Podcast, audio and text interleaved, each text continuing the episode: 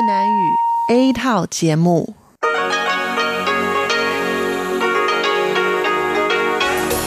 Đây là Đài Phát thanh Quốc tế Đài Loan RTI.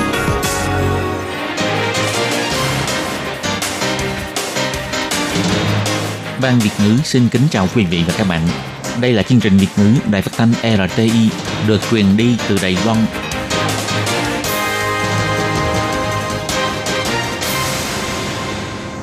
Hello, tôi Kim xin kính chào các bạn. Hoan nghênh các bạn đã đến với chương trình Việt ngữ ngày hôm nay của chúng tôi.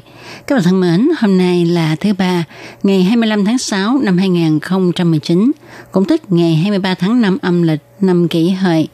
Chương trình Việt ngữ hôm nay của chúng tôi sẽ bao gồm các nội dung chính như sau. Mở đầu là bản tin thời sự trong ngày, tiếp đến là chương mục tin vắn lao động nước ngoài, rồi đến chương mục tiếng hoa cho mỗi ngày, chuyên mục khám phá thiên nhiên và sau cùng chương trình của chúng tôi sẽ khép lại với chuyên mục điểm hẹn văn hóa. Mở đầu chương trình hôm nay, tôi Kim xin mời các bạn cùng đón nghe bản tin thời sự trong ngày. Và trước hết, mời các bạn cùng theo dõi các mẫu tin tóm lược. Tổng thống Thái Anh Văn chứng kiến vệ tinh Formosa 7 được phóng lên vũ trụ. Tin đồn Mỹ ngừng bán vũ khí cho Đài Loan, Bộ Quốc phòng Đài Loan phủ nhận tin đồn thất thiệt này. Bộ Ngoại giao Đài Loan cho biết, chính phủ quần đảo Solomon hiểu rõ tình bạn hộ thâm hậu của Đài Loan. Tổ chức Màu Xanh Hòa Bình giấy động phong trào phản đối đồ nhựa. Đài Loan khởi động năm học đầu tiên dạy tiếng Tân Di Dân. Bệnh nhân chạy thận bị phù phổi do ăn nhiều dưa hấu. Sau đây tôi Kim xin mời các bạn cùng đón nghe nội dung chi tiết của bản tin thời sự ngày hôm nay nhé. Chiều ngày 25 tháng 6, vệ tinh Formosa 7 đã được thuận lợi phóng lên vũ trụ. Tổng thống Thái Anh Văn đích thân đến Trung tâm Vũ trụ thuộc Viện Nghiên cứu Thí nghiệm Quốc gia để cùng điểm ngược bộ tài hoàng hồn. Bà cho biết, sắp tới mỗi năm Đài Loan sẽ phóng một vệ tinh mới lên vũ trụ để thể hiện quyết tâm phát triển hàng không vũ trụ của mình. Vệ tinh Formosa 7 là kế hoạch hợp tác kỹ thuật lớn nhất giữa Đài Loan và Mỹ gần 10 năm nay. Sắp tới, vệ tinh này sẽ thay thế Formosa 3 để trở thành nhiệt kế chính xác nhất của vũ trụ.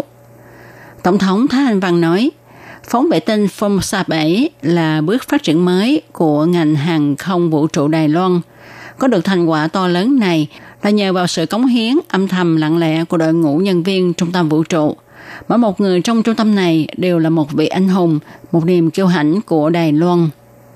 Chủ tịch Ban chấp hành Hiệp hội Mỹ tại Đài Loan, Chủ tịch John Notch cho biết, đây là sự hợp tác giữa các khoa học gia Đài Loan và Mỹ. Đây cũng là chỉ tiêu quan trọng trong quan hệ Đài Loan-Mỹ.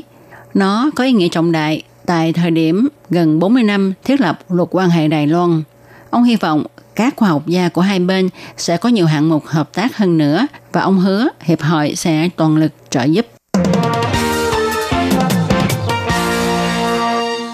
Căn cứ theo tạp chí tin tức Time, một quan chức giấu tên của Mỹ cho biết, một trong các dấu hiệu mà Tổng thống Donald Trump chủ trương đàm phán hòa bình với Trung Quốc là việc có liên quan đến Mỹ bán vũ khí quân sự phòng vệ cho Đài Loan. Bộ trưởng Tài chính Mỹ, ông Stephen Mnuchin, người có quyền quyết định bán vũ khí, cũng sẽ tham dự cuộc gặp gỡ giữa Tổng thống Mỹ và Chủ tịch nước Trung Quốc sắp tới. Tin chỉ ra, Bộ Quốc phòng Mỹ đã thông báo với Quốc hội Mỹ bán chiến xa và phi đạn trị giá 2 tỷ đô la Mỹ cho Đài Loan. Nhưng chính phủ Mỹ vẫn chưa có hành động vì sợ rằng sẽ làm cho Trung Quốc nổi giận trong thời điểm hai bên sẽ đàm phán thương mại lại và sẽ không có lợi cho việc tiến hành đàm phán sắp tới. Đối với tin đồn, Mỹ ngừng bán vũ khí cho Đài Loan. Hôm nay, phát ngôn viên của Bộ Quốc phòng Đài Loan, ông Sự Thuận Văn cho biết, Hiện nay, công tác mua vũ khí của Mỹ đang tiến hành theo quy trình, tiến độ diễn ra bình thường. Ngày 25 tháng 6, ông Lý Hiến Trường, phát ngôn viên của Bộ Ngoại giao Đài Loan cũng cho biết khi được phỏng vấn, Hiệp hội Mỹ tại Đài Loan cũng đã nhắc lại nhiều lần rằng phía Mỹ sẽ tuân thủ theo luật quan hệ Đài Loan và 6 hạng mục đảm bảo để tiếp tục cung cấp cho Đài Loan vũ khí phòng vệ và lập trường này không hề thay đổi. Chính phủ quần đảo Solomon thúc đẩy chính sách ưu tiên mới, trong đó bao gồm hạng mục kiểm thảo lại chính sách ngoại giao với Đài Loan. Chính phủ quần đảo Solomon sẽ cử đoàn đại biểu đi thăm các nước bang giao, trong đó có Đài Loan và cũng sẽ sang thăm Trung Quốc. Ngày 25 tháng 6, ông Lý Hiến Trường, phát ngôn viên Bộ Ngoại giao Đài Loan cho biết, hành trình của phái đoàn nước Solomon như thế nào thì hiện nay Bộ Ngoại giao không nắm được. Bộ sẽ tiến một bước tìm hiểu. Cho dù là như vậy, nhưng với thông tin trên, có nhiều người lo lắng cho quan hệ ngoại giao giữa Đài Loan và Solomon. Ông Lý Hướng Trường nhấn mạnh, sau khi tân chính phủ Solomon lên nắm chính quyền, các hạng mục hợp tác giữa Đài Loan và nước bạn vẫn tiến hành thuận lợi. Chính phủ nước Solomon cũng cảm nhận được thành ý và quyết tâm của Đài Loan. Ông Lý Hiến Trường nói, 我们跟所罗门所国政府啊，不管是内阁的成员也好，或者相关部会啊，还有这个反对党各党派的这个国会议员、政要，我们的沟通管道啊。 các kênh trao đổi đối thoại của chúng ta với chính phủ Solomon, bất kể là nội các, các ban ngành, đảng đối lập vân vân đều thông suốt. Đối phương cũng hiểu rất rõ lập trường của chính phủ Đài Loan, cũng như quyết tâm và quan niệm muốn thâm hóa quan hệ ngoại giao của Đài Loan đối với họ. Tôi nghĩ thông điệp này là rất quan trọng. Theo tin cho biết, chính phủ quần đảo Solomon đang suy nghĩ xem có nên lập quan hệ ngoại giao với Trung Quốc hay không – cho nên sẽ cử một phái đoàn sang thăm các nước lân cận, đồng thời tiến hành nghiên cứu về những tri viện của Trung Quốc. Đoàn sẽ sang thăm các đảo quốc có quan hệ ngoại giao với Trung Quốc.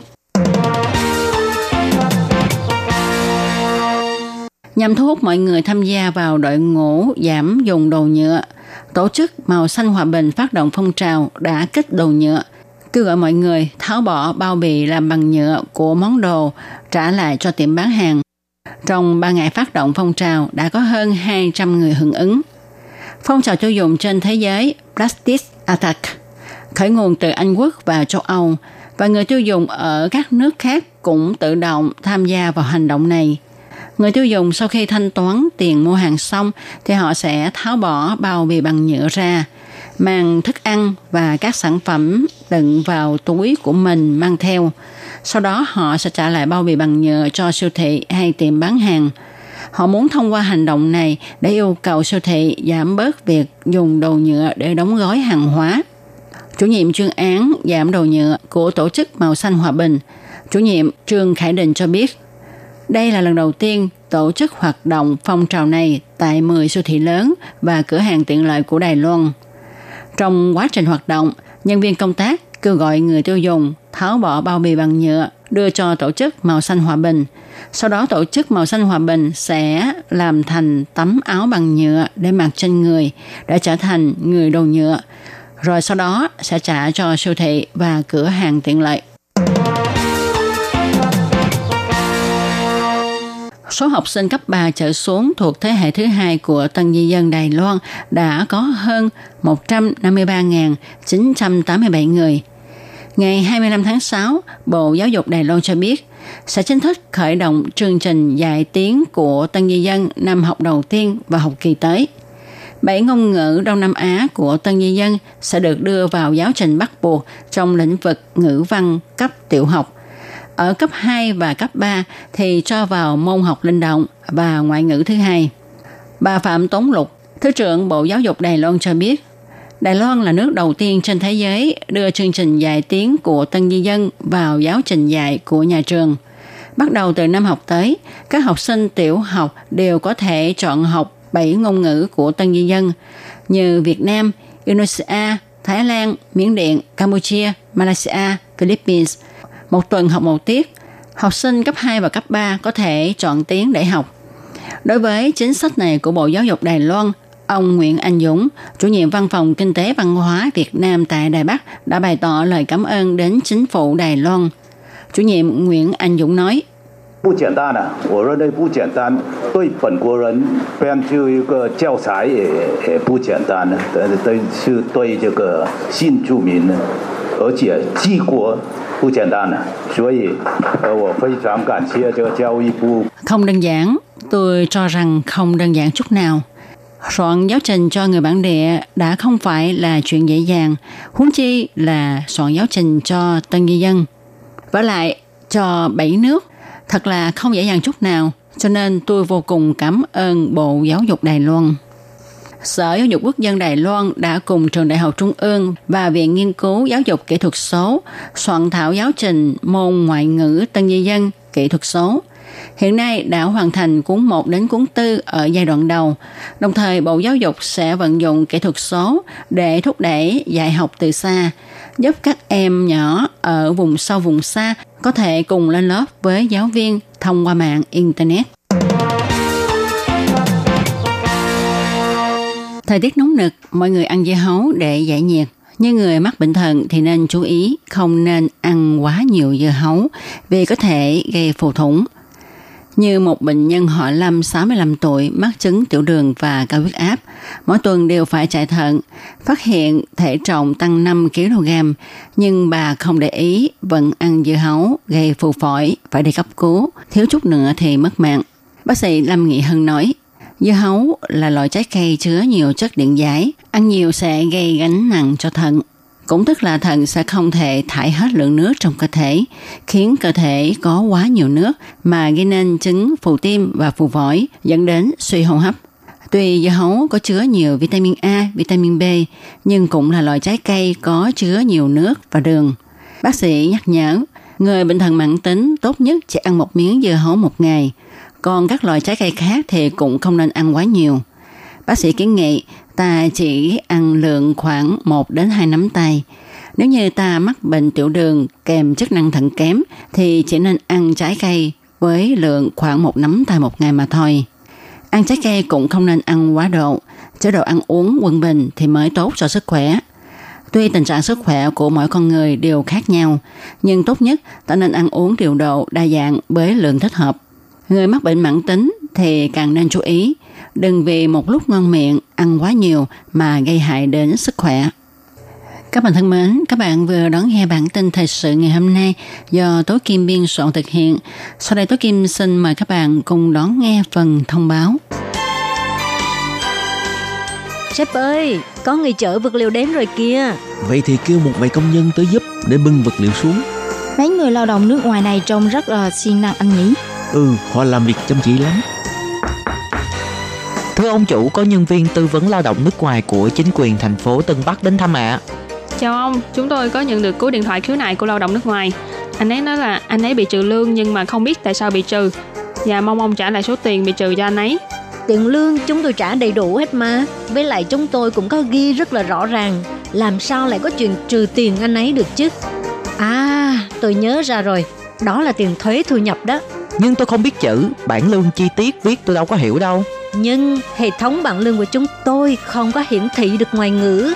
Chị có thể dùng bản đối chiếu song ngữ để phát cho lao động nước ngoài xem và để cho lao động nước ngoài hiểu được tại sao là bị trừ tiền và họ bị trừ ở những mục nào. Theo quy định thì chủ lao động phải trả toàn bộ tiền lương cho lao động nước ngoài. Ngoài có thể khấu trừ phí bảo hiểm lao động, bảo hiểm y tế, rồi thuế thu nhập và phí ăn ở, thì các loại chi phí khác đều không được trực tiếp trừ trong tiền lương của người lao động nước ngoài. Và ngoài ra còn phải cung cấp một cái bản chi tiết tiền lương bằng tiếng mẹ đẻ của người lao động để cho người lao động người ta có thể hiểu rõ được những cái nội dung trên đó. Cô hãy đi giải quyết vấn đề này nhanh lên. Đừng vì ham chút lợi nhỏ mà mất việc lớn, lại còn bị phạt tiền nữa. Vâng, tôi đi xử lý việc này ngay lập tức ạ. À. Lương phải được thanh toán đầy đủ, bản lương chi tiết phải dùng song ngữ, như vậy người lao động nước ngoài mới yên tâm làm việc được.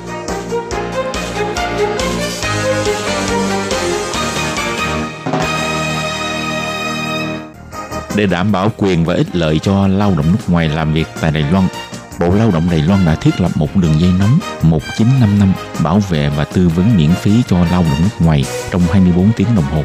Đường dây này cung cấp phục vụ quan tâm cho lao động nước ngoài xin tư vấn, khiếu nại, chủ thuê hoặc lao động nước ngoài nếu có nhu cầu tư vấn đều có thể thông qua đường dây nóng 1955 để xin hỗ trợ. Ngoài ra để tuyên truyền về đường dây nóng 1955, Sở Phát triển Nhân lực Lao động thuộc Bộ Lao động có in tờ gấp bằng song ngữ là tiếng Trung và bốn thứ tiếng nước ngoài.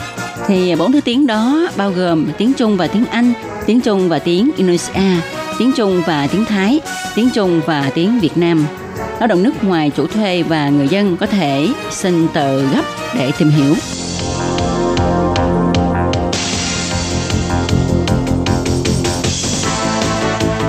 Đây là đài phát thanh quốc tế Đài Loan LTI, truyền thanh từ Đài Loan, Trung Hoa Dân Quốc. Mời các bạn theo dõi mục tin vắn lao động ngoài.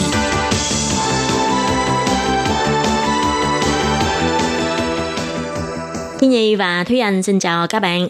Chào mừng các bạn đến với chuyên mục tin vắn lao động của tuần này. Các bạn thân mến, trong chuyên mục tin vắn lao động của tuần này, Thúy Anh và Khiết Nhi sẽ mang đến cho các bạn hai thông tin như sau. Thông tin thứ nhất, đó là còn 5 ngày nữa là hết hạn chuyên án khoan hồng. Người nước ngoài cư lưu trú quá hạn tại Đài Loan, hãy nắm bắt cơ hội ra đầu thú để được về nước. Và thông tin thứ hai, bắt đầu từ tháng 6, Cục Lao động thành phố Đào Viên tổ chức 10 buổi tuyên truyền hướng dẫn luật liên quan đến lao động di trú. Và sau đây mời các bạn cùng lắng nghe nội dung chi tiết của hai thông tin này.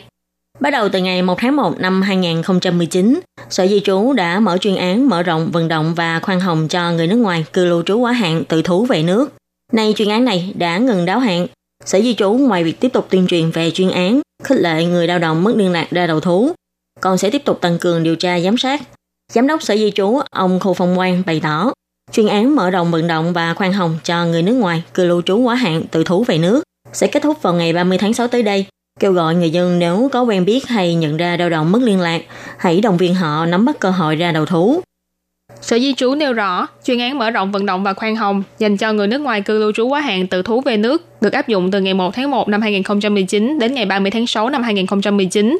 Người nước ngoài tự ra đầu thú trong khoảng thời gian này sẽ được hưởng những ưu đãi như là miễn tạm giam, nộp phạt với mức chi phí thấp nhất là 2.000 đài tệ và được miễn thời gian quản chế cấm nhập cảnh Đài Loan. Còn nếu người nước ngoài cư lưu trú quá hạn bị bắt được sẽ phải chịu mức phạt nặng theo quy định của luật pháp, bao gồm tạm giam, đóng mức phạt cao nhất có thể lên đến 10.000 đài tệ và tính toán lại thời gian quản chế cấm nhập cảnh Đài Loan. Sau khi chuyên án này kết thúc, ngoài việc xử phạt theo mức phạt nặng, còn sẽ bị nâng cao mức tiền phạt và kéo dài thời gian quản chế cấm nhập cảnh. Ngoài ra, Sở Di trú cũng nhắc nhở các bạn hãy cẩn thận với các thông tin không có thật ở trên mạng.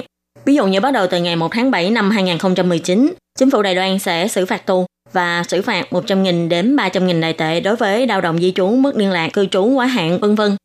Những thông tin này đều là những thông tin giả không có thật. Và Sở Di trú cũng nêu rõ, chuyên án mở rộng và khoan hồng đối với người cư lưu trú quá hạn sẽ kết thúc vào ngày 30 tháng 6, bắt đầu từ ngày 1 tháng 7 năm 2019, thể theo quy định xuất nhập cảnh và luật di dân quy định. Tiền phạt đối với trường hợp cư lưu trú quá hạn thấp nhất là 2.000 đại tệ và cao nhất là 10.000 đại tệ đồng thời sẽ không có hình phạt tù giam.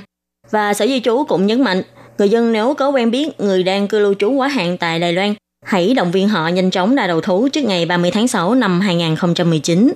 Bắt đầu từ ngày 1 tháng 7 năm 2019 trở đi, sẽ khôi phục lại quy định điều tra và xử phạt. Mức phạt sẽ nặng hơn so với khi chuyên án được thực thi. Đồng thời, Sở Di trú cũng sẽ tăng cường điều tra, truy bắt người cư lưu trú quá hạn và bất hợp pháp. Các bạn thân mến, còn 5 ngày nữa là chuyên án khoan hồng này sẽ kết thúc. Nếu như các bạn có quen biết người lao động di trú hay người nước ngoài cư lưu trú quá hạn tại Đài Loan, hãy khuyên họ nhanh chóng nắm bắt lấy cơ hội này trước khi chuyên án kết thúc. Và sau đây là thông tin thứ hai. Để tăng cường sự hiểu biết của chủ thuê và các đơn vị tuyển dụng tư nhân về những pháp lệnh liên quan đến người lao động di trú, Cục Lao động thành phố Đào Viên năm nay sẽ mở thêm các buổi tuyên truyền hướng dẫn luật. Theo kế hoạch là từ tháng 6 đến tháng 9 sẽ có 10 buổi hoạt động tuyên truyền hướng dẫn về luật. Buổi đầu tiên đã được tổ chức vào ngày 21 tháng 6 vừa qua. Trong buổi tuyên truyền luật ngày 21 tháng 6 này, đã cho mời các đơn vị, doanh nghiệp có tuyển dụng lao động di trú đến tham dự để hướng dẫn thuyết minh về luật lao động, phòng chống buôn người, quản lý lao động di trú và luật phòng cháy chữa cháy vân vân.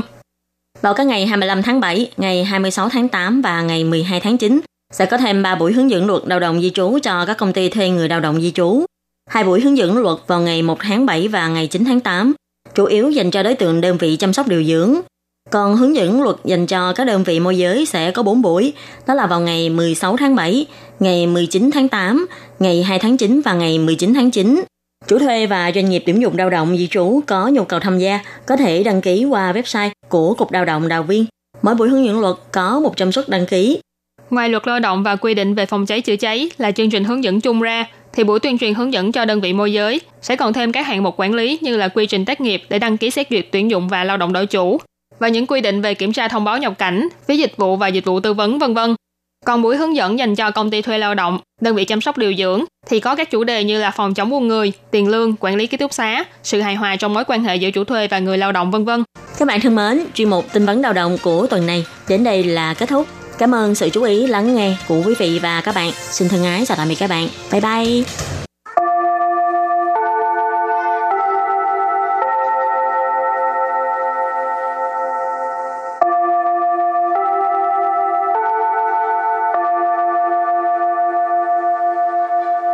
Xin mời quý vị và các bạn đến với chuyên mục Tiếng Hoa cho mỗi ngày do Lệ Phương và Thúy Anh cùng thực hiện.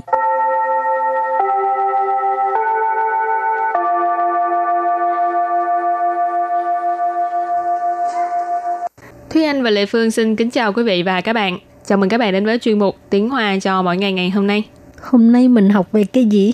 Hôm nay mình học về một cái từ mà các bạn thường xuyên nghe thấy nhưng mà không biết các bạn có biết từ tiếng Hoa của nó hay không? Hô quỵ Là cái gì? container. Ồ, tại sao không có tiếng Việt ha? Ừ, chắc tại vì gọi container thì mọi người gọi quen rồi thành ra sau này mọi người cũng lười dịch ra một cái từ thuần Việt. Ừ. Sư chào mà. Ừ. Nói đơn giản là à, thùng hàng hả? Ừ. Xe hàng. Ừ. Thì nó là một cái thùng rất là lớn à, bằng thép hình chữ nhật thì đó là một cái công cụ vận tải. Rồi hôm nay mình học hai câu. Câu thứ nhất, vận chuyển hàng hóa bằng đường biển ở Đài Loan phát triển rất tốt. Và câu thứ hai, cả thế giới đều có thể nhìn thấy tàu container Dương Minh, Vận Hải và Trường Vinh. Và sau đây chúng ta lắng nghe cô giáo đọc hai câu mẫu này bằng tiếng Hoa. 台湾在货物海运方面发展的很好。阳明、万海和长荣的货柜船，全球都看得到。 Thúy Anh xin giải thích câu mẫu số 1. 台湾在货物海运方面发展的很好。台湾 Thái Quan thì ai cũng biết là Đài Loan. 货物 Khô u là hàng hóa. 海运 Hải duyên ở đây là vận chuyển bằng đường biển. 方面 Phương miện là phương diện, cho nên tại khô u hải duyên phương miện tức là ở phương diện vận chuyển hàng hóa đường biển. 发展 Phát triển nghĩa là phát triển. 很好。 Hỉnh họ là rất tốt, cho nên phát triển từ hỉnh họ ý chỉ là cái mức độ phát triển rất là tốt. Và sau đây chúng ta hãy cùng lắng nghe cô giáo đọc lại câu mẫu này bằng tiếng Hoa. 台湾在货物海运方面发展的很好。 台湾在货物海运方面发展的很好。 Câu này có nghĩa là vận chuyển hàng hóa bằng đường biển ở Đài Loan phát triển rất tốt. Và câu thứ hai, cả thế giới đều có thể nhìn thấy tàu container Dương Minh, Vận Hải và Trường Vinh. 阳明、万海和长荣的货柜船，全球都看得到。 sau đây Lê Phương xin giải thích các từ vựng trong câu 2. Giảng Miễn Giảng Miễn, cái này là tên của công ty ha. À, tiếng Việt dịch là Dương Minh. Quan Hải Quan Hải, dịch ra là Vàng Hải, cũng là tên công ty. Hờ Hờ là và. Tráng Rụng Trạng Rộng, tên công ty là dịch ra là Trường Vinh. Hồ Quỳ Chuẩn Hồ Quỳ, hồi nãy mình có nói rồi ha, tức là container. Hồ Quỳ Chuẩn tức là tàu container. Chuyển chiều Chuyển chiều là toàn cầu. Đâu khan đỡ đạo Đâu khan đỡ đạo là điều có thể nhìn thấy. Và sau đây chúng ta lắng nghe cô giáo đọc câu mẫu này bằng tiếng Hoa. Yang Ming, Wan Hải và Tràng Rung de Huo Gui Chuan, Quan Chiu de Kan de Dao. Yang Ming, Wan Hải và Tràng Rung de Huo Gui Chuan, Quan Chiu de Kan de Dao. Câu vừa rồi là Cả thế giới đều có thể nhìn thấy tàu container Dương Minh, Vạn Hải và Trường Vinh. Và sau đây chúng ta hãy cùng đến với phần từ vựng mở rộng.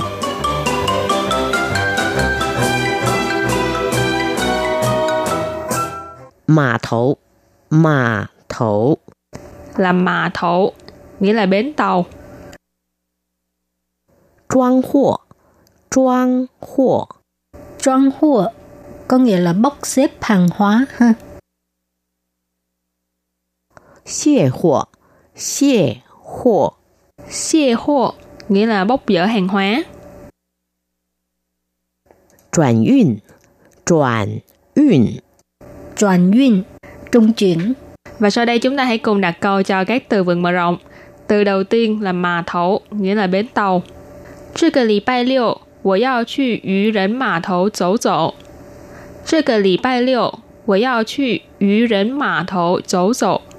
Câu này có nghĩa là thứ bảy tuần này mình muốn đi dạo ở bến tàu ngư nhân. 这个礼拜六 là thứ bảy tuần này. 我 là mình, 要 là muốn, 去 là đi.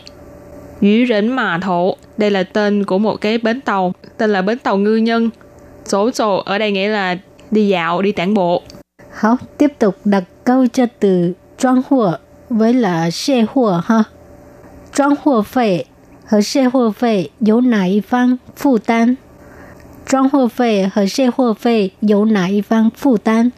Câu này có nghĩa là phí bốc xếp và phí bốc dỡ hàng hóa là do bên nào à, chi trả. Trong hô phê tức là phí bốc xếp hàng hóa. Hờ, hồi nãy mình học qua rồi, có nghĩa là và. Xe hô phê tức là phí bốc dỡ hàng hóa. Dẫu nại phan là do bên nào, nại phan là bên nào. Phụ tan tức là chi trả, gánh vác. và đặt câu giao từ cuối cùng là chuyển yun, nghĩa là trung chuyển. Zhe gia chuyển yun trung xin, minh thiên khai sử yến yun. Zhe gia chuyển yun trung xin, minh thiên khai sử yến yun. Câu này có nghĩa là trung tâm trung chuyển này sẽ bắt đầu hoạt động vào ngày mai. Zhe gia, gia ở đây là lượng từ, dùng để chỉ cửa hàng, cửa hiệu, hoặc ở đây là chỉ trung tâm. Chuyển yun, nãy mình có nói là trung chuyển. Trung xin là trung tâm, cho nên这家转运中心 nghĩa là trung tâm trung chuyển này. Miễn thiên là ngày mai, khai sự là bắt đầu, diễn duyên là hoạt động hoặc là kinh doanh. Hậu trước khi chấm dứt bài học hôm nay xin mời các bạn ôn tập lại hai câu mẫu.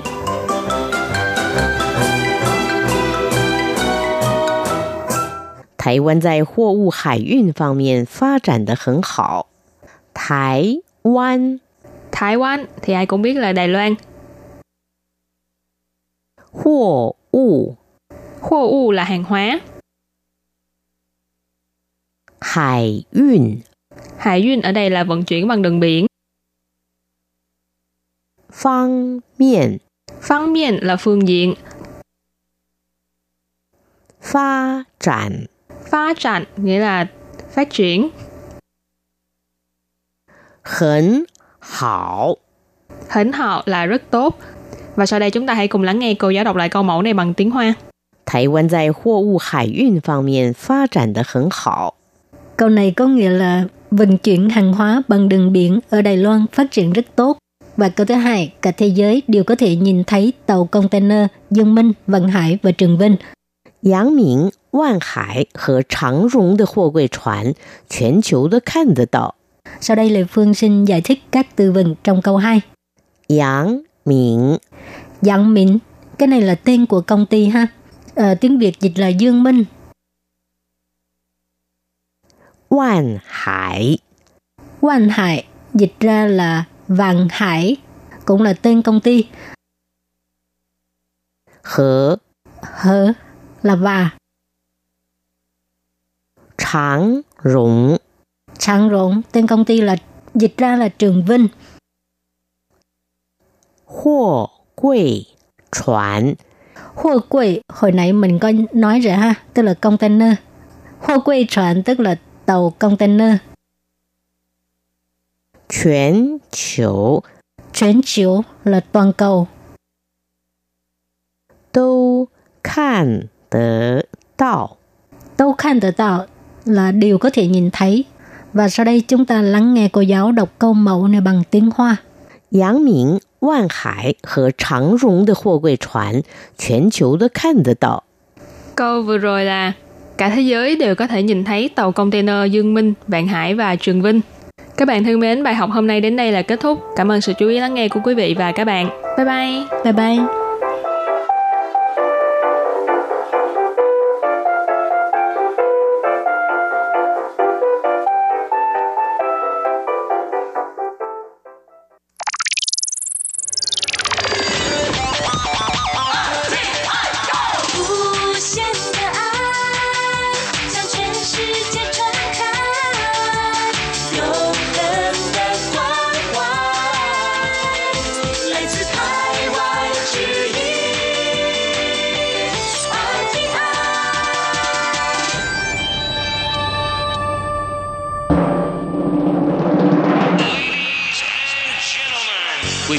Đón nghe chương trình Việt ngữ Đài RTI truyền thanh từ Đài Loan.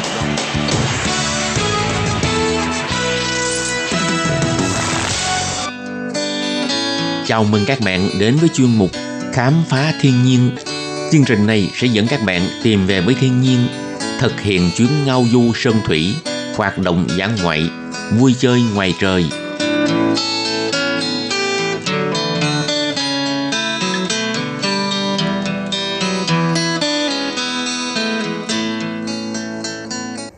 Xin kính chào quý vị và các bạn. Chào mừng các bạn đến với chuyên mục Khám phá thiên nhiên của tuần này. Những năm gần đây, mỗi khi bắt đầu vào mùa hè, từ khoảng cuối tháng 6 đến đầu tháng 7, một trong những sự kiện thu hút nhiều sự chú ý của cả Đài Loan và quốc tế, đó là lễ hội khinh khí cầu quốc tế của Đài Loan. Đây là một sự kiện thường niên của huyện Đài Đông kể từ năm 2011 và cũng là một trong những nét đặc sắc thu hút lượng lớn khách du lịch đến đây tham quan mỗi năm. Có thể nói đây là một trong những chính sách khai thác tiềm năng du lịch thành công nhất của huyện Đài Đông. Lễ hội năm nay sẽ được khai mạc vào ngày 29 tháng 6 và sẽ kéo dài cho đến ngày 12 tháng 8. Cũng tức là chỉ còn 4 ngày nữa thôi là sẽ khai mạc lễ hội quốc tế vô cùng hoành tráng này. Cho nên hiện tại Thúy Anh khá là háo hức muốn được đi Đài Đông để xem khinh khí cầu, tận hưởng những ngày hè sôi động tại huyện thị Thanh Bình này. Nhưng mà đến Đài Đông chỉ để xem khinh khí cầu thì hơi phí phải không các bạn? Trong chuyên mục khám phá thiên nhiên của tháng trước, Thúy Anh đã từng giới thiệu với các bạn về đường bờ biển của Đài Đông, một trong những đường bờ biển đẹp nhất đảo Đài Loan. Thế nên trong chuyên mục ngày hôm nay, Thúy Anh sẽ dẫn các bạn đi theo một tuyến đường khác, dọc theo quốc lộ số 9, đi đến những địa điểm tham quan du lịch nổi tiếng nhất của huyện Đài Đông. Quốc lộ số 9 của Đài Loan là một con đường kéo dài từ Nam đến Bắc, là con đường quốc lộ quan trọng thứ hai của Đài Loan, đi qua tất cả các huyện ở khu vực phía Đông. Trong phạm vi của huyện Đài Đông, khi giới thiệu với khách du lịch, thì con đường này thường được gọi là tuyến đường núi, Sán Xiên, để phân biệt với quốc lộ 11 đi dọc theo đường biển, Hải Xiên. Trên cơ bản, những điểm du lịch trọng điểm của Đài Đông đều nằm trên hai tuyến đường này. Nếu bạn xuất phát từ thành phố Đài Đông, đi dọc theo quốc lộ số 9 để ra đến ngoại ô thành phố, bạn sẽ thấy nhà cửa hai bên đường thưa thớt dần, thay vào đó là hai hàng cây xanh và những cánh đồng hay vườn cây nối tiếp nhau.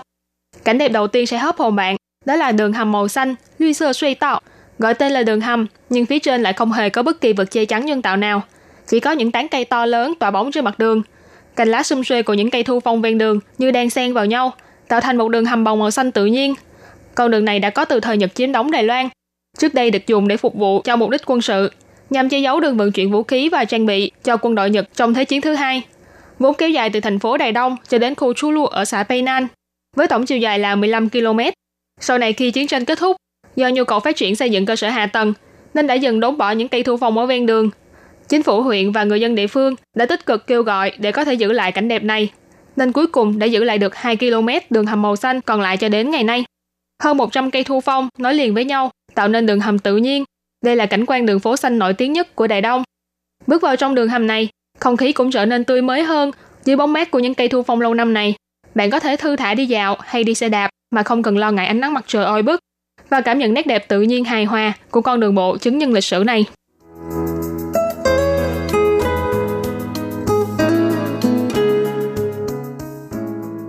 Địa điểm thứ hai trên hành trình của chúng ta ngày hôm nay đó là vườn thực vật ứng dụng nguyên sinh Đài Đông.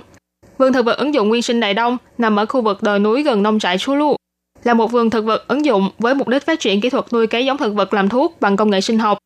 Trong đó vườn thực vật này còn kết hợp giữa khu vui chơi giải trí và ẩm thực, tạo ra giá trị tăng thêm cho ngành nông nghiệp của Đài Đông, đồng thời kết hợp với cảnh quan tự nhiên trong lành của Đài Đông, mang lại cho du khách một trải nghiệm hoàn toàn mới khi vừa có thể tham quan tìm hiểu về những loại thực vật làm thuốc thường gặp và hiếm gặp, vừa có thể tận hưởng những dịch vụ như ẩm thực, mua sắm và nghỉ ngơi. Trong vườn thực vật này, nuôi trồng hơn 200 loài thực vật nguyên sinh dùng làm thuốc quý giá của Đài Đông. Dựa vào tập tính và công dụng của thực vật, được chia làm 6 khu khác nhau, bao gồm khu thực vật thủy sinh, khu thực vật có hương thơm, khu thực vật trà bách thảo, khu thảo dược dưỡng sinh, khu thực vật làm thuốc và khu thực vật che phủ làm thuốc. Trong nhà kính và khu nuôi giống của vườn thực vật đều ứng dụng những phương pháp nuôi trồng hữu cơ, cung cấp những loài thực vật dùng làm thức ăn cho khu ẩm thực và dùng làm đặc sản thực phẩm dưỡng sinh cho khu mua sắm. Khu ẩm thực bên trong vườn thực vật ứng dụng nguyên sinh Đài Đông là một nhà ăn nằm cạnh nông trường chăn nuôi, với cảnh quan thung lũng rộng lớn cùng bãi cỏ xanh mơn mởn. Từ ban công nhà ăn nhìn xuống, bạn có thể thấy được một số gia súc được nuôi trong vườn. Khi hoàng hôn buông xuống, từ ban công này, bạn có thể ngắm nhìn sắc trời dần chuyển sang màu ố mới, choàng buổi đêm lên khung cảnh của Đài Đông xinh đẹp ở bên dưới. Nhà ăn trong vườn thực vật này nổi tiếng với món lẩu rau luộc, với nước dùng được nấu từ các vị thuốc và ăn cùng với các loại sốt chấm cũng được làm từ thảo dược.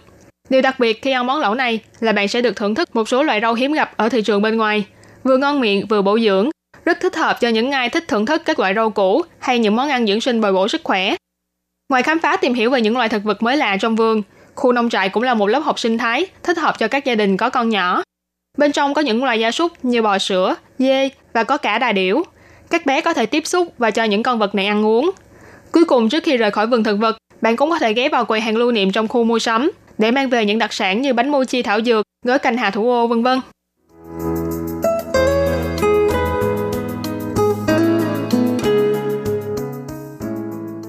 Nông trại Chu Lu hay tên Hán Việt còn gọi là nông trại Sơ Lộc. Đây là một nông trại nổi tiếng không chỉ ở riêng Đài Đông mà còn ở khắp Đài Loan. Bởi sữa tươi được sản xuất từ nông trại Chu Lu được bày bán tại nhiều nơi của Đài Loan. Là một doanh nghiệp kinh doanh sữa và các mặt hàng liên quan uy tín của Đài Loan. Bước vào nông trại Chu Lu, bạn sẽ ấn tượng ngay với bãi cỏ rộng lớn, có thể thỏa thích tung tăng vui đùa, hay chỉ đơn giản là ngồi trên bãi cỏ để thư giãn nghỉ ngơi. Nông trại Chu Lu là nông trại trên đồi lớn nhất Đài Loan, với diện tích khoảng 67 hecta. Từng đàn bò sữa ung dung tản bộ trên cánh đồng cỏ xanh ngát, xung quanh là hàng rào gỗ màu trắng, cùng với những kiến trúc màu đỏ nổi bật. Dưới trời xanh mây trắng, khung cảnh hệt như một bức tranh trang viên của châu Âu, khiến cho nhiều người phải mê mẩn. Nông trại Chu Lu được thành lập từ năm 1973. Đây là nông trại du lịch quy mô lớn có lịch sử lâu đời nhất của khu vực Đài Đông. Nằm ở độ cao từ 200 đến 390 mét so với mặt nước biển. Nhưng do độ dốc đồi nhỏ, nên hệ thống thoát nước khá là tốt. Bên trong nông trại, trồng một bãi cỏ rộng lớn dùng để làm thức ăn chăn nuôi. Với diện tích lớn như vậy, cả nông trại nuôi 250 con bò sữa và được chia ra làm nhiều khu vực như khu chăn thả, khu bãi cỏ, khu cỏ lăn, khu cho ăn, khu tắm rừng vân vân. Ngoài ra trong nông trại còn có nhà ăn và khu mua sắm. Bạn có thể đến nhà ăn để thưởng thức món bánh bao không nhân được làm từ sữa tươi chu lu và mua các loại sản phẩm sữa hay sản phẩm chế biến từ sữa đa dạng tại khu mua sắm này.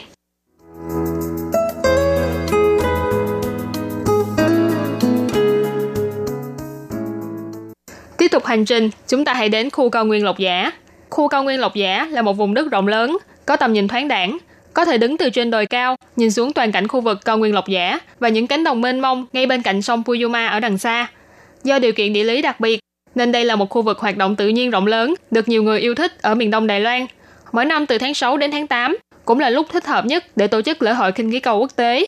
Còn khi không có lễ hội, thì đây là sân trượt cỏ vô cùng náo nhiệt, dành cho mọi lứa tuổi. Ngoài ra với lợi thế về địa hình rộng lớn, Lộc Giả cũng là nơi thích hợp cho những ai thích các hoạt động thể thao như là nhảy dù hay du lượn. Cao nguyên Lộc Giả là một địa điểm tham quan nổi tiếng của Đài Đông, với hoạt động chủ yếu là lễ hội khinh khí cầu quốc tế được tổ chức vào mỗi dịp hè. Bắt đầu từ năm 2011, từ khoảng tháng 6 đến tháng 8 sẽ tổ chức lễ hội khinh khí cầu quốc tế. Không chỉ có thời gian lễ hội khá dài, cùng số lượng và độ đa dạng của khinh khí cầu tăng dần theo mỗi năm. Vẻ đẹp thơ mộng mà hùng vĩ của thung lũng Hoa Đông cùng với thử thách về hướng gió cũng là những lý do thu hút các nhà phi hành và người yêu khinh khí cầu từ khắp các nước trên thế giới đến đây để thử thách và thưởng thức sự kiện này. Ngoài có thể ngắm nhìn cả quá trình từ lúc bơm hơi cho đến khi bay khỏi mặt đất của khinh khí cầu, du khách còn có cơ hội được ngồi lên những chiếc khinh khí cầu với đủ hình dáng và màu sắc, cảm nhận tiết trời mùa hạ của Đài Đông từ trên không trung lộng gió. Tùy vào điều kiện thời tiết mà lễ hội sẽ cho thả khinh khí cầu vào buổi sáng và buổi tối. Thế nên lễ hội khinh khí cầu quốc tế tại Đài Đông không chỉ có khinh khí cầu mà còn có màn biểu diễn ánh sáng đặc trưng trong đêm nhạc hội náo nhiệt. Mỗi chiếc khinh khí cầu cũng sẽ tham gia vào trình diễn theo tiếng nhạc. Cảnh tượng lung linh này chắc chắn sẽ khiến cho bạn không thể nào quên.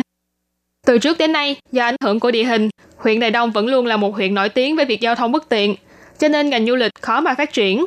Đồng thời cũng khiến cho nhiều doanh nghiệp du lịch chùng bước khi muốn đầu tư vào Đài Đông. Ngoài ra do những hoạt động nhằm thúc đẩy tham quan du lịch của trước đây, đa số là những hoạt động thiếu tính sáng tạo, nên khó mà thu hút du khách từ huyện ngoài. Vào năm 2011, khi những người đến Lộc Giả để chơi nhảy dù dần ít đi, chính phủ huyện Đài Đông nhận thấy rằng cần phải thay đổi kiểu tư duy lối mòn, tìm kiếm hướng phát triển mới cho khu Lộc Giả về lễ hội khinh khí cầu quốc tế Đài Loan đã được ra đời từ đó. Từ mùa lễ hội đầu tiên cho đến nay đã được 8 năm, lễ hội này không chỉ đưa ngành du lịch ở Lộc Giả lên tầm cao mới, mà còn giúp cho toàn huyện Đài Đông thu hút hàng vạn lượt khách du lịch vào mỗi dịp hè, mang lại nhiều cơ hội làm ăn cho người dân địa phương, đồng thời cũng là hoạt động quảng bá nét đẹp của Đài Loan đến với thế giới.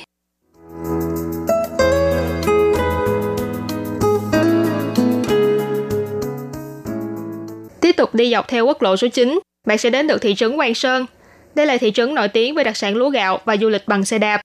Thị trấn Quang Sơn có một đường dành riêng cho xe đạp vòng quanh thị trấn, là đường du lịch xe đạp đầu tiên của Đài Loan. Với tổng chiều dài là 12 km, đi xe đạp dạo một vòng quanh thị trấn mất khoảng một giờ đồng hồ. Mặc dù có những đoạn cao thấp khác nhau, nhưng các bạn cũng đừng lo lắng quá về mức độ an toàn khi chạy xe đạp vòng quanh thị trấn Quang Sơn.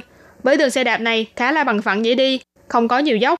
Du khách có thể đến đây vào những mùa khác nhau trong năm để nhìn ngắm sự thay màu của những đồng lúa, hay chậm rãi chạy xe dưới hàng cây câu ở hai bên đường, rồi tiếp tục leo núi lên điểm cao nhất là Nhật Nguyệt Đình để chiêm ngưỡng toàn cảnh thị trấn Quang Sơn xinh đẹp.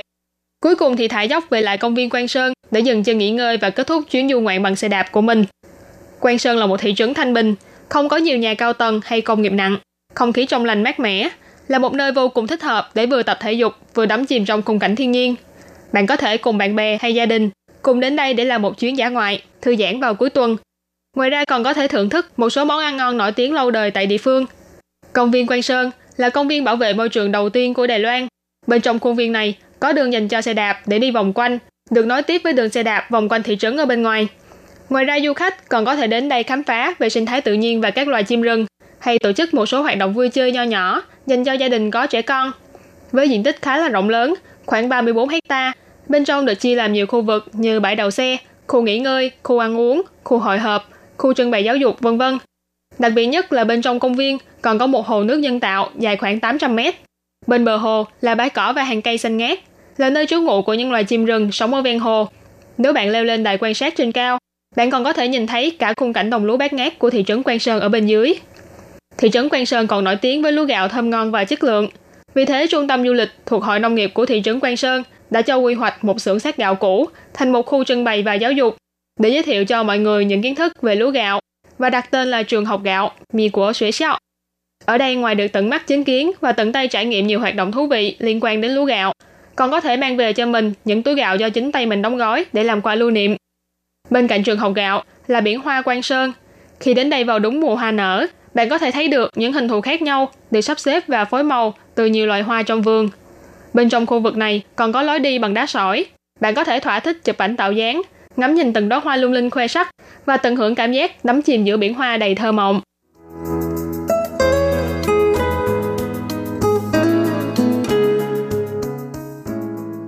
Rời khỏi thị trấn Quan Sơn, tiếp tục men theo con đường quốc lộ số 9, bạn sẽ đến được quê hương lúa gạo nổi tiếng Trì Thượng. Xã Trì Thượng nằm ở phía bắc của huyện Đài Đông, giáp với Hoa Liên, là nơi có địa hình và thời tiết vô cùng thích hợp để trồng lúa gạo. Cho nên nơi đây nổi tiếng với những đặc sản như gạo Trì Thượng, cơm phần Trì Thượng vân vân. Ngoài ra xã Trì Thượng còn được biết đến nhiều nhất với con đường nhựa bằng phẳng đi qua đồng lúa bát ngát ở hai bên. Đây là con đường đã xuất hiện trong quảng cáo của hãng cà phê nổi tiếng Brown, được mệnh danh là con đường thiên đàng màu xanh. Hai bên con đường này không có cục điện, chỉ có cánh đồng xanh ngát, là một địa điểm chụp ảnh vô cùng lý tưởng trong hành trình khám phá thiên nhiên của bạn. Con đường thiên đàng màu xanh thường được gọi với cái tên quen thuộc là đại lộ Brown, của lãng ta tạo, tổng chiều dài khoảng 2,2 km. Do hai bên con đường này không hề có cột điện, cộng thêm mỗi khi lúa chín, từng cành lúa vàng đung đưa trong gió, sóng lúa gặp gền cùng tiếng xào xạc êm tai, cảnh sắc yên bình mà lộng lẫy. Vì thế nên con đường này đã được doanh nghiệp cà phê Brown chọn làm nơi quay quảng cáo. Sau đó quảng cáo của hãng hàng không Eva Air do diễn viên nổi tiếng Kim Thành Vũ làm đại diện thương hiệu cũng được lấy cảnh ở đây, giúp cho con đường này càng trở nên nổi tiếng hơn. Ở trên đại lộ Brown có một cây thu phong khá lớn.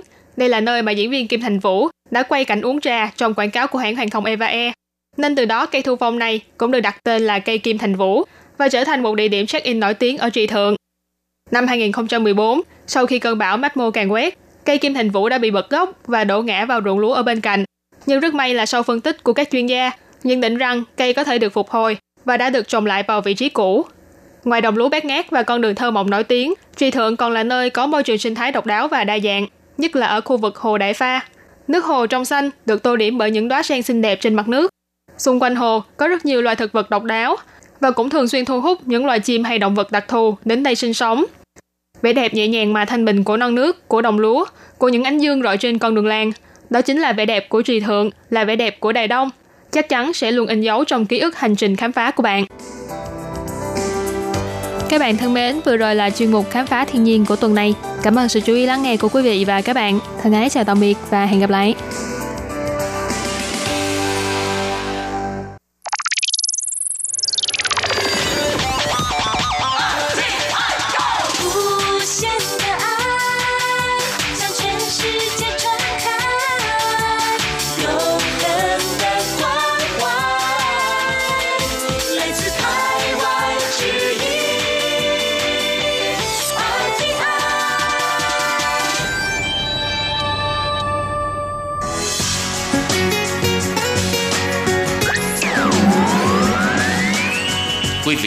Đón nghe chương trình Việt ngữ Đài RTI truyền thanh từ Đài Loan.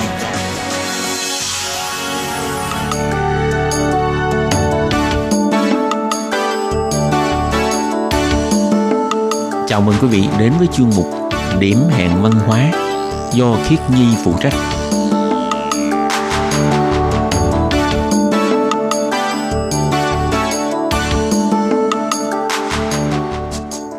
Xin chào các bạn. Xin mời các bạn đến với chuyên mục điểm hẹn văn hóa của tuần này.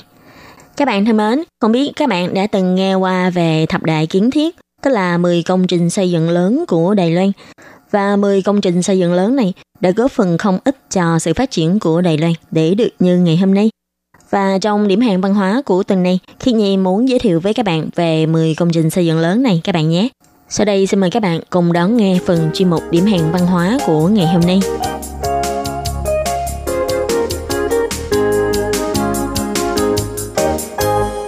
Các bạn thân mến, các bạn có biết không, ông Tưởng Kinh Quốc, tức con trai của ông Tưởng Giới Thạch, trong những cuộc điều tra dân Ý về những vị tổng thống của Đài Loan được người dân Đài Loan yêu thích nhất từ trước đến đây, thì ông Tưởng Kinh Quốc đã đứng đầu trong bảng xếp hạng, được bình chọn là vị tổng thống được người dân yêu thích nhất từ trước đến đây của Đài Loan.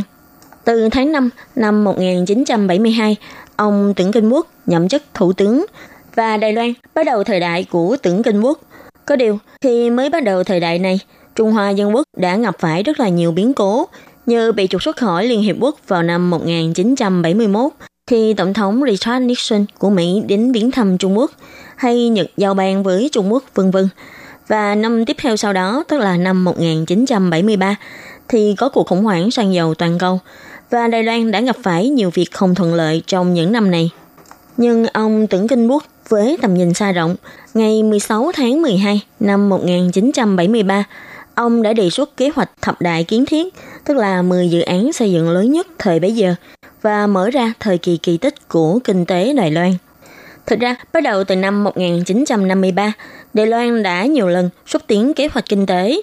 Đến năm 1973, không những xây dựng được nền kinh tế với sản xuất công nghiệp là chính, và cũng đã xây dựng được nền tảng để tự lập phát triển. Chỉ là sự phát triển của kinh tế luôn biến động và thay đổi để đáp ứng được với sự biến chuyển nhanh chóng của kinh tế Đài Loan, nên chính phủ Đài Loan vẫn cần phải gấp rút điều chỉnh các vấn đề phát sinh. Và trong số các vấn đề này bao gồm hạ tầng thiết bị cơ bản của các ngành như giao thông vận tải và điện lực vân vân đang tương đối lạc hậu và nó sẽ trở thành sự trở ngại cho bước phát triển tiếp theo của kinh tế Đài Loan. Và hai nữa là lúc bấy giờ, ngành công nghiệp và sản xuất xuất khẩu của Đài Loan chủ yếu vẫn chỉ là ngành công nghiệp nhẹ, cần nhiều sức lao động.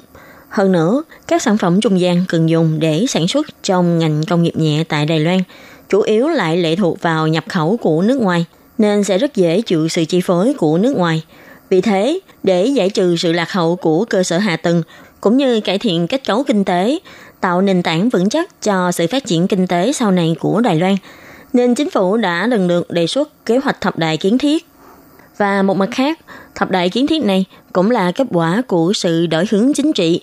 Sau khi Đài Loan liên tục gặp nhiều biến cố cũng như áp lực to lớn về mặt ngoại giao, Trước đây, dưới sự ảnh hưởng tinh thần của ông Tưởng Giới Thạch, rất nhiều tiền bạc, vật chất và tinh thần đều đặt hết vào ý đồ chính trị phản công Trung Quốc đại lục và không có tâm trí quan tâm đến các hạng mục xây dựng dân sinh ngay trên hòn đảo Đài Loan mà mọi người đang sinh sống. để khi tình thế quốc tế thay đổi phản công Trung Quốc đại lục dần trở thành hồi ức và ước mơ. Ông Tưởng Kinh Quốc cuối cùng cũng hiểu được Đài Loan mới là nhà, gây nhận quê nhà chính là hy vọng cho tương lai hạnh phúc. Như vừa rồi Khiết Nhi có nói, từ ngày 16 tháng 12 năm 1973, ông Tưởng Kinh Quốc đề xuất kế hoạch thập đại dự án và dự tính sẽ hoàn thành trong 5 năm. Trong 10 hạng mục xây dựng này, có 6 hạng mục liên quan đến giao thông. Trong đó có dự án xây dựng đường cao tốc Trung Sơn, có việc điện khí hóa đường sắt phía Tây cũng như việc xây đường sắt Bắc Hồi. Ngoài ra còn xây thêm cảng Đài Trung và cảng Tô Áo và đặc biệt là sân bay quốc tế Trung Chính tức là sân bay quốc tế Đào Viên cũng được đề xuất xây dựng trong thời kỳ này.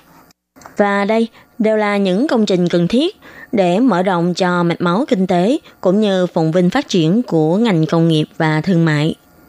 Ngoài ra, trong thập đại kiến thiết còn có 3 hạng mục liên quan đến ngành công nghiệp nặng như là xây nhà máy luyện thép quy trình khép kín hay công nghiệp hóa dầu và các xưởng chế tạo tàu thuyền lớn để cải thiện kết cấu ngành công nghiệp của Đài Loan, gây những cơ sở công nghiệp ngành nghề quan trọng cho ngành công nghiệp nặng.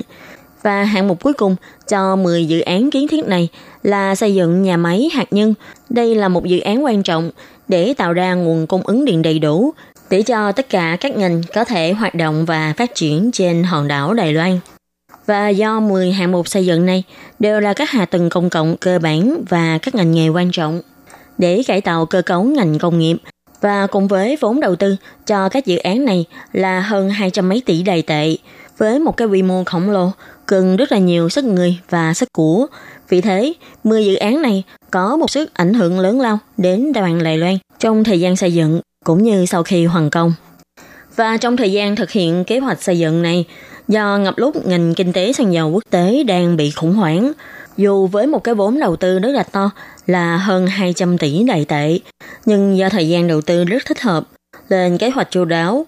Hơn nữa, những năm phải giải ngân cho đầu tư nhiều nhất lại là năm 1975 và 1976, vừa trùng khớp với thời gian tình hình kinh tế thế giới không ổn định, đầu tư của người dân giảm. Nhưng vì có các dự án xây dựng này, đại có thể bù vào phần giảm đầu tư của người dân và tạo nhiều cơ hội kinh tế cũng như việc làm để phục vụ cho các dự án này. Vì thế, trong những năm 70 của thế kỷ 20, dù tình hình kinh tế thế giới không khả quan, nhưng đồng tiền Đài Loan vẫn không bị mất giá và cũng không có việc vượt giá leo thang. Mà ngoài ra, các dự án này còn có tác dụng xúc tiến để khôi phục nền kinh tế, đóng góp rất nhiều trong việc gia tăng tốc độ tăng trưởng kinh tế. Và sau khi 10 hạng mục xây dựng lớn này được hoàn thành, là trước tiên 6 hạng mục về giao thông vận tải đã mở rộng rất nhiều cho sức tải của ngành giao thông, đồng thời cũng nâng cao chất lượng dịch vụ ngành vận tải lên một cách rõ rệt. RTI Ví dụ, như sau khi hoàn thành đường sắt Bắc Hồi và kết nối với đường sắt phía Bắc thông qua việc điều chỉnh giờ của các chuyến xe cũng như việc điều độ chuyến xe đã giúp cho người dân tại hai miền Đông Tây có thể tiện lợi vãng lai hơn. Và tuyến đường sắt này đã được rất nhiều du khách cũng như các công ty lữ hành vận dụng để khai thác du lịch, trở thành tuyến đường có doanh thu tốt nhất của công ty đường sắt Đài Loan. Tuyến đường sắt Bắc Hồi này được bắt đầu từ Tô Áo Nam cho đến Hoa Liên, kết nối miền Đông Đài Loan lại với nhau. Có tin đồn rằng khi chuẩn bị xây dựng tuyến đường sắt này, đã có hơn 20 người dân tự nguyện cống hiến đất đai của mình sở hữu, tổng cộng gần 10.000 mét vuông để cho chính phủ có thể thực hiện đường sắt này. Và qua đây cũng thấy rõ người dân miền Đông mong đợi tuyến đường sắt này như thế nào.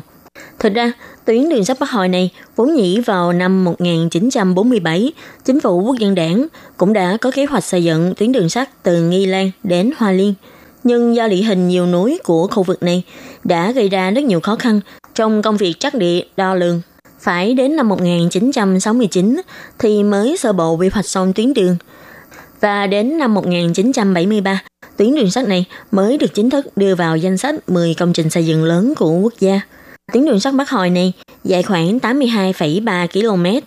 Dọc theo tuyến đường sắt này đã có xây dựng 91 cây cầu lớn nhỏ và do khu vực miền đông của Đài Loan như là Nghi Lan, Hoa Liên có rất là nhiều núi nên tuyến đường sắt này đã phải cho đào hầm xuyên qua núi để xây dựng. Trên toàn tuyến đường sắt Bắc hồi này có tổng cộng là 16 đường hầm với tổng chiều dài đường hầm là 31,6 km. Và trong đó, đường hầm dài nhất là đường hầm Quan Âm với tổng chiều dài là với chiều dài đường hầm là 7,757 km. Đồng thời, đây cũng là đường hầm dài nhất toàn Đài Loan. Ngoài ra, tổng chiều dài của các cây cầu lớn cộng lại là 6,3 km. Chỉ nghe các con số này thôi, các bạn cũng có thể biết được khi thực hiện công trình xây dựng đường sắt này thật sự là chẳng dễ dàng chút nào. Và đến tháng 2 năm 1980, tuyến đường sắt Bắc hồi này chính thức được thông xe và được sử dụng đến nay. Tuyến đường sắt này còn được mệnh danh là tuyến đường sắt Hoàng Kim vì như vừa nãy Khiết Nhi có giới thiệu, tuyến đường sắt này có doanh thu nhiều nhất trong số các tuyến đường sắt của Đài Loan thời bấy giờ. Và việc hoàn thành của tuyến đường sắt này cũng dẫn theo sự giao lưu tương tác giữa miền Đông và miền Tây trở nên kháng khít hơn. Người dân của hai miền Đông Tây sẽ dễ dàng qua lại hơn. Và cộng thêm sự phát triển về du lịch của miền Đông cũng vì tuyến đường sắt này, du khách cũng có thể dễ dàng đến tham quan khu vực miền Đông hơn. Cũng như việc khai thác tài nguyên của khu vực miền Đông này cũng sẽ trở nên dễ dàng hơn. Các bạn có biết là có nhiều người luôn suy nghĩ là Đài Loan không có lớn, diện tích toàn Đài Loan chỉ có khoảng 36.000 km vuông. Thậm chí là bây giờ khi các bạn ngồi tàu xe để đi một vòng Đài Loan, có thể chỉ mất khoảng 1 đến 2 ngày là cùng. Nhưng các bạn có biết không, do miền đông của Đài Loan có rất là nhiều núi đồi và đường đi rất là hiểm trở. Trong một tài liệu mà Khí Nhi đọc được, trong đó có ghi nhận như thế này. Có một vị quan vào đời nhà Thanh vì muốn đi vòng quanh Đài Loan mà đã phải tốn hơn một năm để đi từ Húc Cao Hùng, rồi từ Cao Hùng đến Bình Đông, từ Bình Đông quay lên miền Bắc và từ miền Bắc quay trở xuống bên miền Nam. Nên chắc người xưa sẽ rất là khó tưởng tượng là vì sao trong vòng một ngày mà có thể đi vòng quanh Đài Loan được. Và đây có lẽ chính là điều kỳ diệu mà sự tiến bộ của khoa học kỹ thuật đã mang đến cho chúng ta ngày nay. Và trong 10 dự án lớn này, ngoài những dự án liên quan đến giao thông như đường cao tốc hay đường sắt cũng như sân bay hay là cảng tàu, thì những dự án liên quan đến sự thay đổi của cơ cấu ngành kinh tế như là hai tổ máy của nhà máy điện hạt nhân số 1, tổng cộng đã đầu tư là 28,5 tỷ tệ. Cho đến tháng 8 năm 1979 thì nhà máy này cũng đã được hoàn công và với sản lượng điện của thiết bị là 636.000 kW. Việc khánh thành của nhà máy điện hạt nhân này đã hoàn toàn thay đổi kết cấu sản xuất điện lực. Thay vì trước đây, điện được sản xuất thông qua các nhà máy điện nhiệt điện, Đài Loan phải nhập khẩu xăng dầu từ các nước khác trên thế giới và chịu ảnh hưởng nhiều của giá cả xăng dầu thế giới. Nhưng khi nhà máy điện hạt nhân số 1 được hoàn thành, thì Đài Loan đã có thể giảm bớt sự lệ thuộc vào việc nhập khẩu xăng dầu. Như ông Tưởng Kinh Quốc năm xưa đã nói, những dự án này nếu hôm nay không làm thì ngày mai sẽ hối hận. Sau khi lần lượt hoàn thành 10 hạng mục xây dựng này, hiệu quả kinh tế do các hạng mục này mang lại khá rõ rệt. Ví dụ như năm 1974, tỷ lệ tăng trưởng kinh tế của Đài Loan chỉ có 1,1%, tỷ lệ tăng trưởng công nghiệp lại là 4,5% và tỷ lệ lạm phát lại cao đến 47,8%. Nhưng đến năm 1976, các con số này đều đã có sự thay đổi đáng kể. Tăng trưởng kinh tế đã tăng kỷ lục với tỷ lệ là 13,5% và tỷ lệ tăng trưởng công nghiệp là 24,4%. Tỷ lệ lạm phát giảm xuống còn dưới 10%. Và trên cơ sở này, ông Tưởng Kim Quốc tiếp tục tiến công. Tháng 9 năm 1977, ông tuyên bố tiếp tục xúc tiến kế hoạch xây dựng 12 hạng mục xây dựng, trong đó bao gồm dự án đường sắt vùng quanh đảo Đài Loan, xây mới 3 đường quốc lộ bắc ngang từ Đông sang Tây, kế hoạch cải thiện giao thông khu vực Cao Hùng và Bình Đông. Ngoài ra, còn có thêm công trình mở rộng xây dựng nhà máy luyện gan lớn của công ty gan thép Trung Hoa, khai thác thị trấn mới và xây dựng nhà ở xã hội diện rộng, tiếp tục xây dựng nhà máy hạt nhân số 2 và số 3, cũng như là công trình tu sửa bờ đê ven biển phía Tây của Đài Loan, cùng công trình bờ đê của các sông, xây dựng quỹ cơ giới nông nghiệp, vân vân và hoàn toàn không nói quá khi nói thành tựu kinh tế chính trị của Đài Loan ngày hôm nay. Đều là các kế hoạch mở rộng dựa trên nền tảng của thập đài kiến thiết này. Các bạn thân mến, điểm hẹn văn hóa của ngày hôm nay với chủ đề là câu chuyện liên quan đến thập đại kiến thiết, tức là 10 công trình xây dựng lớn của Đài Loan vào thập niên 70 của thế kỷ 20 Do khi nhi biên tập và thực hiện đến đây là kết thúc. Cảm ơn sự chú ý lắng nghe của quý vị và các bạn. Và trong các chuyên mục tiếp theo của Điểm hẹn văn hóa, Khi Nhi cũng sẽ lần lượt giới thiệu với các bạn những hạng mục này đã mang đến sự thay đổi nào trong cuộc sống của người dân Đài Loan. Xin mời các bạn đón nghe các phần tiếp theo của chuyên mục Điểm hẹn văn hóa. Xin thân ái chào tạm biệt các bạn. Bye bye!